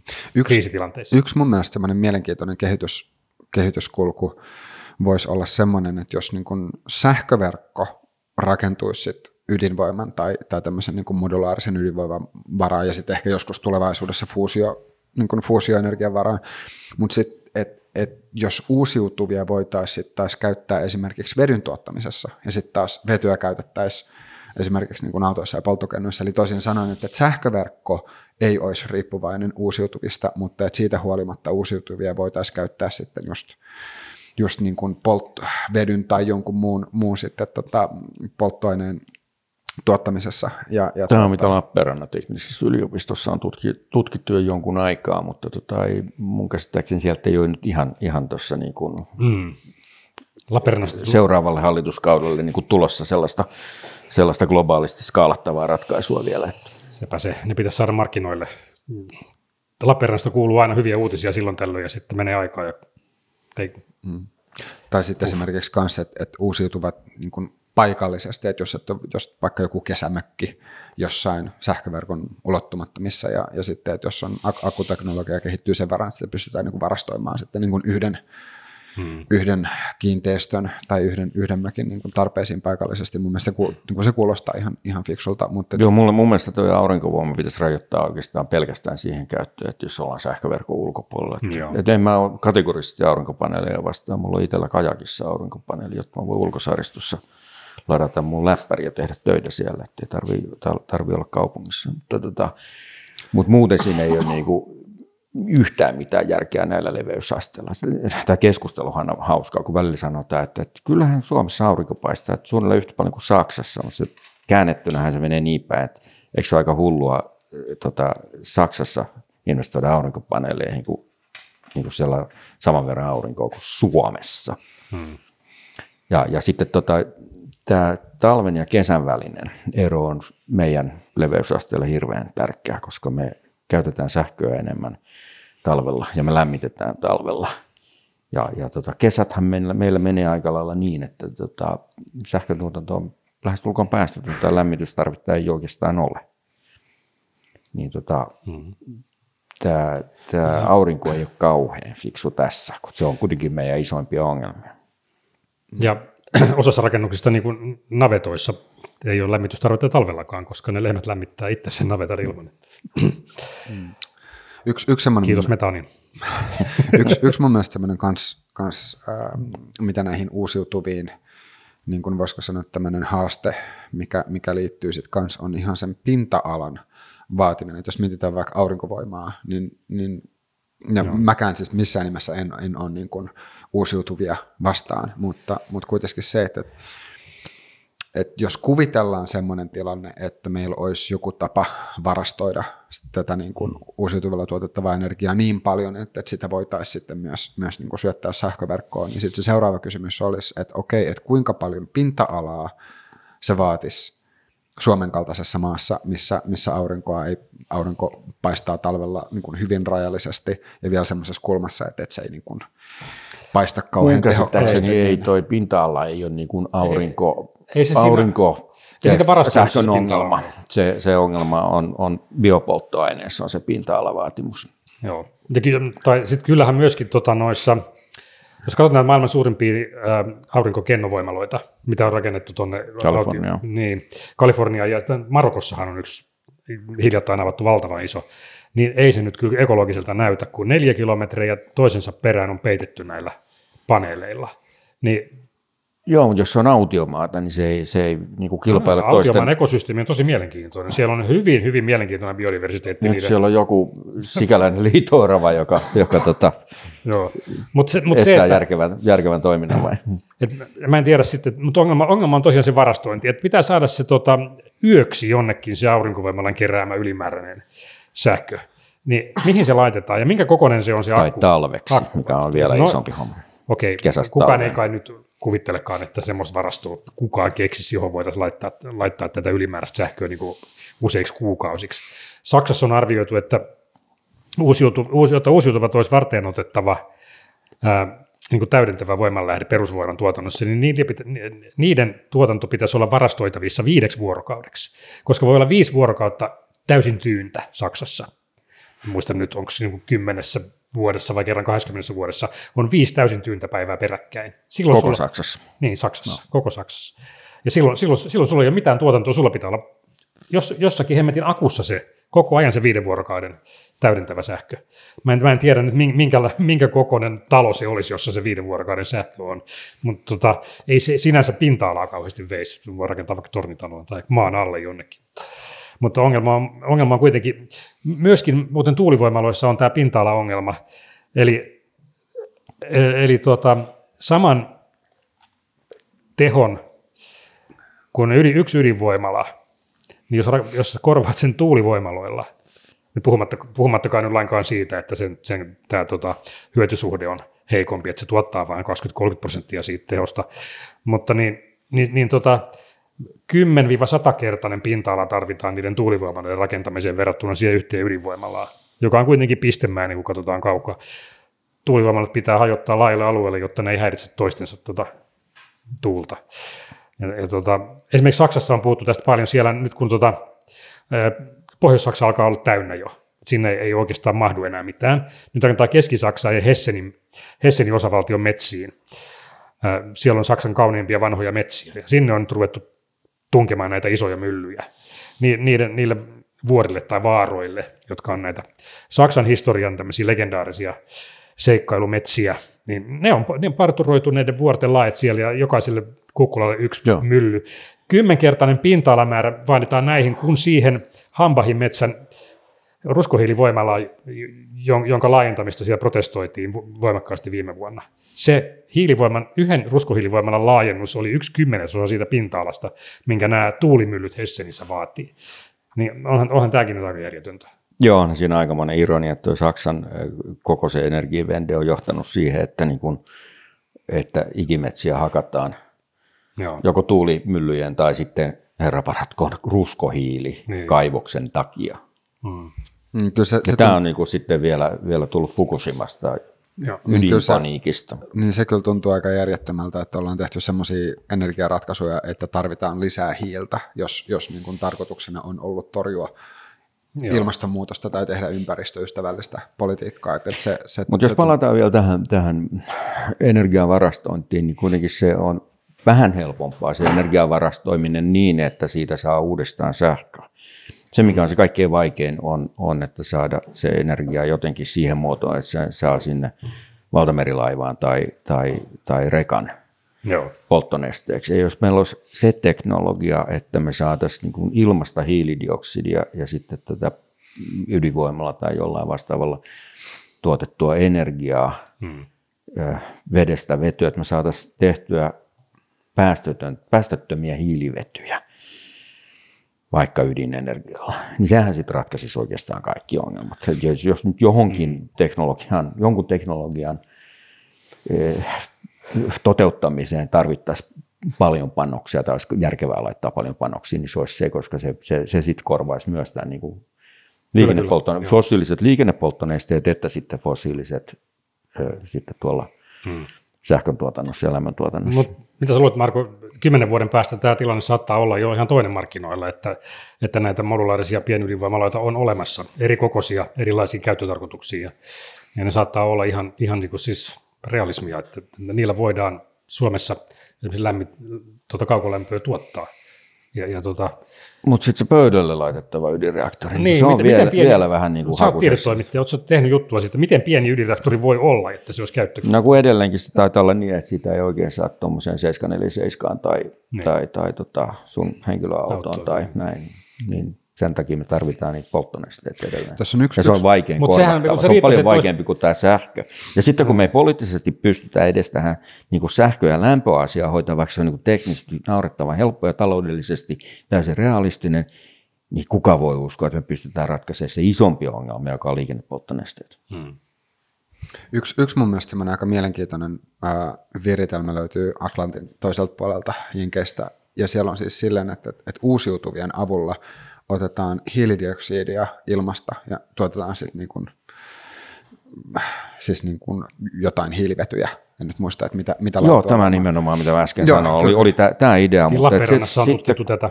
eikö niin? Muistaakseni siellä on nimenomaan ha- haettu tällaisia ratkaisuja, mutta sitten kun tässä ehkä menee se muutama hallituskausi ennen kuin nämä on skaalattavaa todellisuutta ja, ja niin kuin joka maassa mm. toteutetaan ja, ja Mut- ne kor- korvaa raakaöljyn ja Saudi-Arabia joutuu, mm. joutuu tota vaihtamaan poliittiseen ja talousjärjestelmänsä ja Mutta niin tuossa, tuossa äh, Ei tuu ihan heti. Tosiaan, niin, niin muuten, joo, niin viittasitkin. Äh, mutta sitten niin siinäkin näkee sen, että et okei, kieltämättä se olisi parempi, huomattavasti parempi verrattuna tähän nykytilanteeseen, jossa niitä otetaan niin kuin, kaivetaan maan, maan alta, että silloin voi ajatella, että silloin tämmöisten, tämmöisten hiilivetujen käyttäminen on, olisi ikään kuin hiilineutraalia, mutta kuitenkin edelleen niitä silti, niin kuin, vaikka niitä otettaisiin ilmasta pois, niin ne edelleen päätyisi sinne niin kuin ilma, ilmaan. Niin, niin Mutta se olisi siinä samassa kierrossa. se on samassa kierrossa, mutta et, et tietyllä tavalla voi ajatella, että et optimia, optimaalisinta olisi semmoinen, että missä voitaisiin niin kuin ottaa, ottaa niitä Niin nämä negatiiviset päästöt. Niin, Joo, että mä et, jouduin- niin ilmasta pois ja, ja silleen, että, että niitä ei enää päätyisi sit takaisin, mutta taas sitten, että kenellä olisi se taloudellinen insentiivi tehdä sitä, niin sitten se onkin se vaikeampi kysymys. No, no kansainvälisellä yhteisöllä pitää olla se in- insentiivi, jos me halutaan päästöjä vähentää ja hiilidioksidia poistaa ilmakehästä. Pitäisi olla valtava kansainvälinen tutkimushanke sillä, millä tavalla voitaisiin imeä hiilidioksidia esimerkiksi meriin. Ja piti joku keinotekoinen fotosynteesi. Kaikki maailman levätutkijat pitäisi tota, palkata isolla rahalla selvittää, minkälaisia leväkantoja voitaisiin kehittää, jotka imee ja sitten ne upottaa sitä sinne. Tai sitten minkälaista kasvillisuutta pitäisi viljellä. Ei se välttämättä yhden puun istuttaminen sinänsä ole tehokasta. Voi olla, että joku nurmikasvi voisi olla paljon tehokkaampi sitomaan sitä hiiltä. Tätä tutkimusta ei tehdä riittävästi. Se on, on ihan ilmiselvää, että tässä on niin unohdettu kokonaan se, että, että tota, jos sitä hiilidioksidia halutaan ilmasta pois, niin kuin nyt IPCC suosittelee, niin sitä ruvetaan tutkimaan ja isoilla summilla, eikä mitään tuulimyllypropellihommaa. Tämä on ihan Nimenomaan siis näitä skaalattavia ratkaisuja, siis sellaisia, jotka on, on sen mittakaavan ratkaisuja, että siitä, Nimenomaan. siitä jotain syntyykin. Mm. Ja yksi, yksi mun mielestä äh, semmoinen, jos puhutaan vielä, niin kun, nyt on vaalit seuraavana sunnuntaina, ja, ja tota, ilmastovaalit on semmoinen hashtag, mitä Twitterissä kyllä on nähnyt aika paljon, niin, niin on just itse miettinyt, että että mikä, niin kun, mikä pitäisi olla suomalaisen ilmastopolitiikan tavoitteena. Et, et jos, toki siis oikeasti niin mä, hmm. tämä ei ole niin mustavalkoinen kysymys, millaisena mä tämän ehkä esitän, mutta jos niin kun jak, miettii siltä kannalta, että okei, yksi vaihtoehto on se, että me pyritään, että, että, että Suomen päästöt olisi mahdollisimman pienet. Se on yksi tavoite. Toinen tavoite olisi se, että me pyritään siihen, että Suomi voisi että et Suomi voisi niin kuin auttaa globaalisti päästöjen laskemista mm. mahdollisimman paljon. Ja mun mielestä ne on tietyllä tavalla vähän kaksi eri asiaa, koska sit niin kuin, jos, jos niin kuin otetaan lähtökohdaksi se, että vaan minimoidaan ne päästöt, mitä Suomessa aiheutuu, niin sitten niin kuin, mitä silloin tapahtuu sille niin kuin teknologiselle kehitykselle, mitä, mitä Suomessa voisi tapahtua. Eli toisin sanoen, että jos, jos me verotetaan ikään kuin itsemme kuoliaaksi, niin, niin mitä sitten tapahtuu tämmöiselle niin kuin... Jos me, ihan oikein, jos me ruvetaan oikeasti downshiftaamaan ja panostetaan kaikki tähän degrowthiin ja painetaan se sinne 10 prosenttiin tämä elintaso, niin se tarkoittaa sitä, että meidän on myös lopetettava tämä tieteellinen tutkimus. Ei siihenkään tule riittämään rahaa. Kun nyt poliitikot puhuu, että Suomen pitää tarjota maailmalle näitä ilmastoratkaisuja, niin eikö nyt ensin kannattaisi etsiä niitä ratkaisuja? Pitäisi oikeasti vahvasti sijoittaa siihen tutkimukseen, niin kuin, että, että löytyisi jotain, mitä voitaisiin sitten tarjota. Ja kyllähän markkinat ne löytää, koska kysyntähän on kova. Ei tarvi, ei tarvi hirveästi markkinoida, jos meillä olisi oikeasti joku tehokas ratkaisu akkuteknologian kehittämiseen, ydin, pienydinvoimaloiden rakentamiseen tai hiilidioksidin imemiseen ilmasta, niin kyllä se menisi kaupaksi, mutta kun etsitäänkö me edes? Nämä, nämä, on niin kuin, nämä on tämmöisiä päiväperhoja, nämä kaikki uutiset, mitä tulee meidän pienistä teknisistä korkeakouluista, että nyt on löytynyt joku suuri ratkaisu tähän, tähän ja tähän ilmastonmuutokseen liittyvään ongelmaan, mutta kun ei ne lennä. Tässä puuttuu, kunnianhimo puuttuu siitä kunnianhimo puuttuu tästä tieteestä ja tutkimuksesta. Kunnianhimo on aivan riittävästi täällä ilmastopolitiikan puolella. Ei sinne tarvita yhtään lisää, koska se johtaa vaan käsien pyörittelyyn ja siitä ei paljon sitä energiaa irtoa. Uk. Joo, mä oon hämmästyttävän paljon samaa mieltä taas. mun mielestä tämä, tämä päästöjen rajoittaminen on jotain, mitä ei eduskunnan pidä alkaa tehdä. Meillä on jo Euroopan unionin ilmastopolitiikka ja hmm ja, ja meillä on päästökauppajärjestelmä. Ja, ja meillä on ilmastolaki, tämä, eduskunta on jo säätänyt ilmastolain. Ja tämä, että me ruvetaan mm. niin te, laittaa regu, regulaatiota regulaation päälle, on täyttä hulluutta. Siis se, että me aletaan vaatia, vaatimaan itseltämme, että, että meidän pitää luopua kivihiilestä vuonna X, mä en muista mikä vuosi se nyt on viimeksi. 29. 29 nyt tällä hetkellä se se, mikä on naulattu siinä, että seuraava eduskuntahan voisi aina sitten kuitenkin no, muuttaa, voi. että sellaistahan tämä, tämä tota, pitkäjännitteinen ilmastopolitiikka on. Mutta, mutta kun ei siinä ole mitään järkeä tehdä tällaisia asioita, kun ne on jo päästökaupan piirissä. Hmm. Eihän se vähennä päästöjä millään tavalla. Hmm. Päästö, meillähän on Euroopassa energiantuotannossa mehän tiedetään paljon meidän päästöt, eikä siihen voi vaikuttaa, siihen mikä on päästösektorin, päästökauppasektorin sisällä, hmm. niin, niin jos me luovutaan kivihiilestä vähän aikaisemmin, se ei muuta mitään, mitään niille, niiden kokonaispäästöjen kannalta. Ne päästöt olla, siirtyy Kreikkaan. Ne siirtyy Kreikkaan tai Puolaan tai jonnekin. Hmm. Joten se, mitä meidän pitäisi tehdä, on, tai mikä mun mielestä jäisi kansallisvaltiolle, on politiikka on pitää vaan katsoa, että mikä on se taloudellisesti fiksuin tapa meillä huolehtia siitä, että, että tota, me pystytään pyörittämään yhteiskuntaa, kun päästöllä on tietty hinta. Hmm.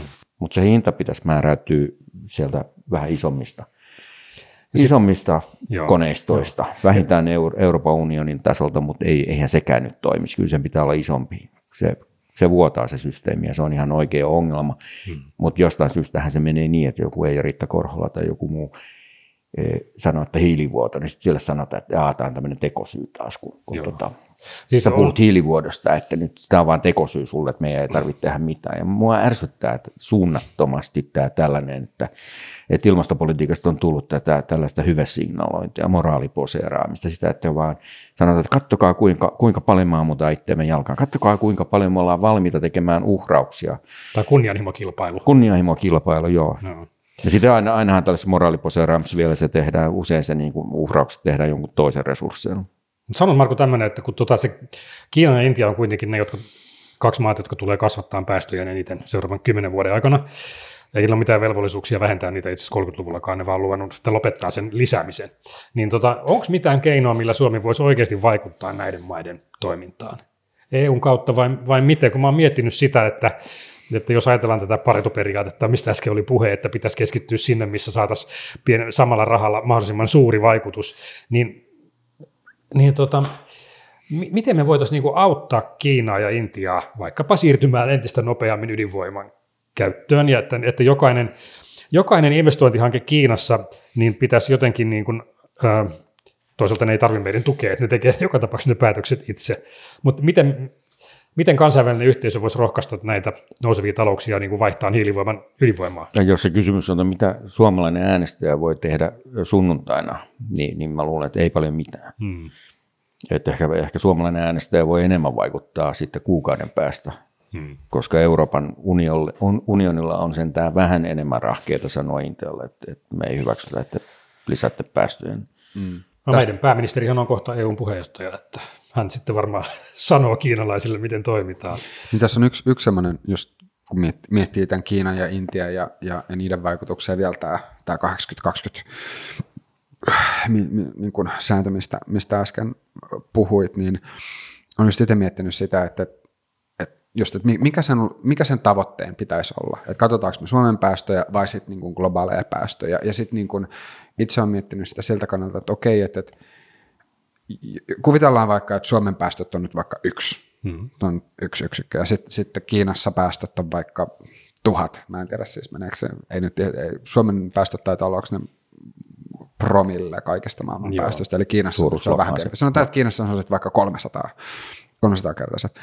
Niin lopputuloksen kannaltahan olisi parempi, että vaikka Suomen päästöt vaikka tuplaantuisi, mutta jos sen ansiosta meillä olisi, niin kuin, että se, se, se päästöjen tuplaantuminen olisi mahdollistanut sitten tämmöisen niin kuin teknologian kehittämisen, jota me voitaisiin viedä Kiinaan ja Intiaan, joita hyödyntämällä näiden valtioiden päästöt sitten taas niin kuin leikkautuisi vaikka puoleen, niin silloin sehän olisi Mä, mä en siis sano, että näin niin kuin reaalimaailmassa kävisi, mutta jos vaan katsotaan niin kuin matemaattisesti sitä loppuvuodesta, niin, mm. niin eihän silloin meidän kannata katsoa Suomen päästöjä, vaan sitä, että, että mitä Suomi voi tehdä sen, etään, sen eteen, että näiden Nimenomaan. oikeasti isojen maiden päästöt leikkaantuisi radikaalisti.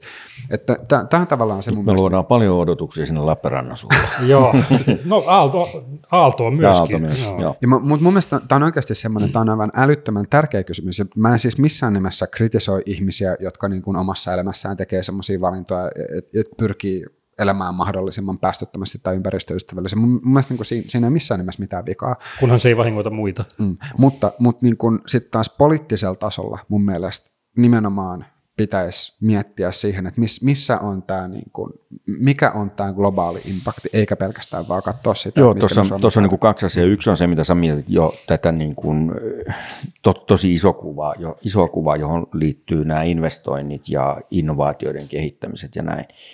Mutta sitten on ihan se, että katsotaanko me asioita tuotanto vai kulutus edellä, niin mun mielestä on ihan selvää, että meidän pitäisi katsoa ikään kuin sitä, että paljonko me suomalaiset kulutuksessamme saamme aikaan hiilidioksidipäästöjä. Ja tämä on se hiilivuoto-ongelma, että kun, kun me tuotetaan aikamoinen osa meidän kulutustavaroista tuolla jossain kaukana, niin, niin tota, mitä lukua meidän kannattaa katsoa? Hmm. Sitä paljonko hiilidioksidipäästöjä syntyy ö, jossain Tornion terästehtaalla vai, vai sitä, että paljonko sitä syntyy siellä täällä eri puolilla maailmaa, missä, missä valmistuu ne tuotteet, mitä me käytetään. Eikä niin kuin kiinnitä huomiota siihen teräkseen, johon viedään eri puolilla maailmaa. Tämä laskentahan on aika epäluotettavaa, että näitä ää, päästölukujahan korjataan tota, enemmän kuin BKT-lukuja jäl, jälkikäteen. Että, että tota, hyvä esimerkki oli tämä, Kiinasta, Kiinasta löytyi satelliittikuvien avulla niin kuin valtavia vielä näitä tota, freonipäästöjä tässä just viime vuonna oli iso, iso juttu, että ne oli pitänyt lopettaa se Montrealin 80-luvulla. Niin. niin 80-luvulla piti lopettaa, mutta Kiinassa onkin yhtäkkiä valtavasti niitä, niitä päästöjä. Kukaan ei ollut kuullutkaan, ikinä kuullutkaan. Siis ei kiinalaisten tilastoihin kannata luottaa. Ne on todennäköisesti paljon pahemmat ne niiden, niiden päästöt kuin mitä ne ilmoittaa. Ja, ja tota, se, se, mutta se on muuten hyvä uutinen, että ne on, koska se tarkoittaa myöskin sitä, että ilmastoherkkyys on todella pienempi kuin mitä on luultu, koska hiilidioksidia pääsee koko ajan enemmän No toisaalta se hiilidioksidin pitoisuus kyllä voidaan mitata. Niin me tiedetään se kuitenkin me tiedetään aika varmasti. Se kuitenkin, joo. Mutta hyvä, musta tuntuu, että nyt on aika semmoinen tuhti paketti, paketti tota ilmasto, ilmastopolitiikkaa ja ilmastonmuutosta tästä alla. Sinänsä mun mielestä on jännä, että kun tuossa mitä, mitä Matti kuitenkin itse sanoit, että, että jos mä ymmärsin oikein, niin sä, sä oot sitä mieltä, että nimenomaan pitäisi panostaa tämmöisen niin kuin, äh, ympäristöystävällisen tai niin kuin hiilineutraalin teknologian kehittämiseen tosi vahvasti. Joo, mutta mä sanon niin kahteen asiaan, että mun mielestä luonnontieteelliseen perustutkimukseen pitäisi myös panostaa, koska, mm. koska tota, tämä ilmastojärjestelmän toimintaa ei, ei kyllä kovin hyvin tunneta. Et mm. mikä, et esimerkiksi nämä pitkät luonnon syklit, valtamerien syklit ja ilmakehän kierrot ja auringon syklit, tota, meidän tuntemus niistä on puutteellinen. Data ei ole kuin muutamat kymmeneltä vuodelta itse asiassa kovin tarkkaan. Ja me puhutaan niin kuin pahimmassa tapauksessa tuhansien vuosien sykleistä näissä, näissä, näissä tota, siellä on sekä nesteiden että kaasujen tota, kaoottista oskillaatiota, joka tota, se ei kyllä ihan selviä ihan parin, parin vuoden IPCC-selvityksessä, se vaatii todella paljon tutkimusta. Ja sitten toinen, mihin tarvitaan, on tämä uusiutuvien energioiden niin kuin tämä varastointitekniikka. Mm. Mä tiedän, sä olit vähän epä, epäluuloinen siitä, että onko se mahdollista ja kannattaako siihen panostaa. Mutta... Ei kun mä oon sitä mieltä, että siihen pitää panostaa, mutta kun tota, mä ajatellaan, että mitä keinoja meillä on käytettävissä, niin, niin. ne keinot ei tule ole käytettävissä kuin seuraavalla hallituskaudella eikä sitä seuraavalla, mm. vaan niistä menee ikävä kyllä aika pitkä aika. Joo, mä, mä olen tiedeuskovainen. Mä uskon kyllä sitä, että tieteeseen niin sijoitettu rahat tuo takaisin. Ehkä niistä 80 prosenttia menee hukkaan, mutta se 20 prosenttia on sen arvoinen. Joo, tuossa perusluonnontieteessä voi olla hyvinkin, niin kuin, sieltä voi tulla ihan jokeri muuttuja tähän koko keskusteluun. Että kun nyt kun me puhutaan siitä, Toisella. että hmm. mitä teknologioita on olemassa, se puhuu äsken kaikenlaista levistä ja niin poispäin. Mitä kaikkea tuolla niin kuin genomiikan puolella keksitään? Voi olla, että, se, että me keksitään – niin. Jotain, mitä ei ole edes niin kuin, hmm. niin kuin mietittykään.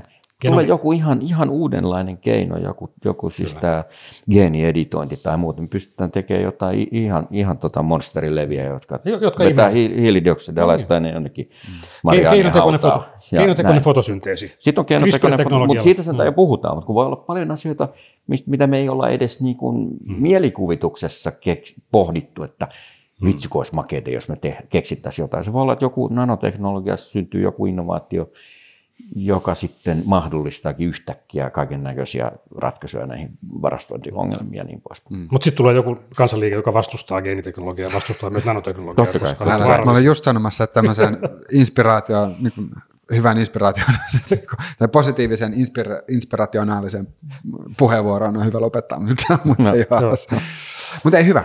Musta tuntuu, että nyt lopetetaan tähän. Erittäin Joo. paljon kiitoksia teille molemmille ja kiitoksia kuuntelijoille ja katsojille. Muistakaa seurata Joo. sosiaalisessa mediassa, eli Instagram ja Twitter.com kautta puheenaihe.fi ja Facebook ja YouTube.com kautta puheenaihe. Kiitos. Hyvä. Hei, kiitoksia. Ei paniikkia.